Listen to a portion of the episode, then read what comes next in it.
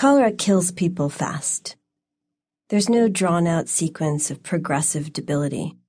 The newly infected person feels fine at first. Then half a day passes, and cholera has drained his or her body of its fluids, leaving a withered blue corpse.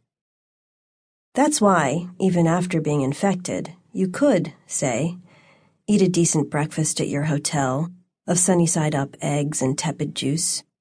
You could drive over dusty, potholed roads to the airport You'd feel perfectly well enough to withstand the long queues there.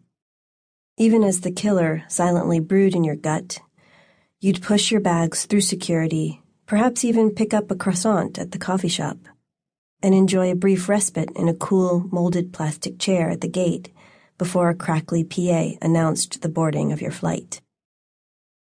It would only be after you'd shuffled down the plane's aisles and found your lightly tattered, upholstered seat that the stranger within would make itself known in a deadly, explosive onslaught of excretion, and your trip overseas would be suddenly and cruelly curtailed. Without the benefit of modern medicine rapidly administered, you'd be faced with a 50 50 chance of survival. Such was the fate of a passenger ahead of me in line for Spirit Air Flight 952 from Port-au-Prince, Haiti to Fort Lauderdale, Florida in the summer of 2013. At the moment that cholera overcame the man, the rest of us were crammed inside a sweltering hall between the gate and the airplane preparing to board. We waited there while the plane underwent an emergency disinfection. The airline didn't tell us what had caused the sudden hour long delay. When an airline worker sprinted out of the plane through the hall to gather more supplies. Impatient passengers bombarded him with a chorus of questions. He yelled out over his shoulder, by way of explanation, A man shit himself. In Haiti, in the midst of a devastating cholera epidemic, there was little doubt as to what had happened. If the stricken man had been infected an hour or two later and sickened after we'd all taken our seats, with our arms jostling next to his on narrow strips of shared armrests, our knees grazing his, our hands brushing the overhead bins he'd touched, the pathogen might have been able to roost inside our bodies too. I had spent my trip traipsing around to see cholera treatment clinics and cholera struck neighborhoods to see cholera firsthand.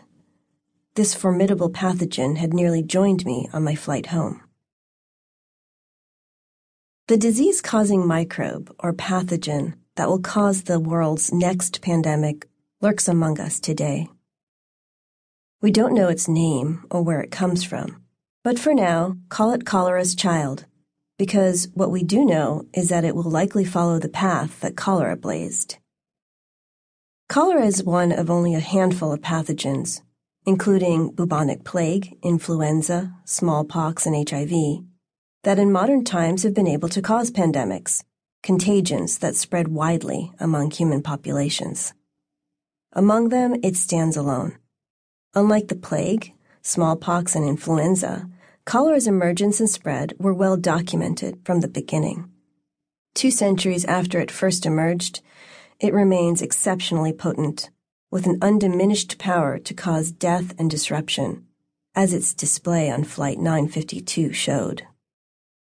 And unlike relative newcomers like HIV, cholera is an old hand at pandemics. So far, it's caused seven, the latest hitting Haiti in 2010.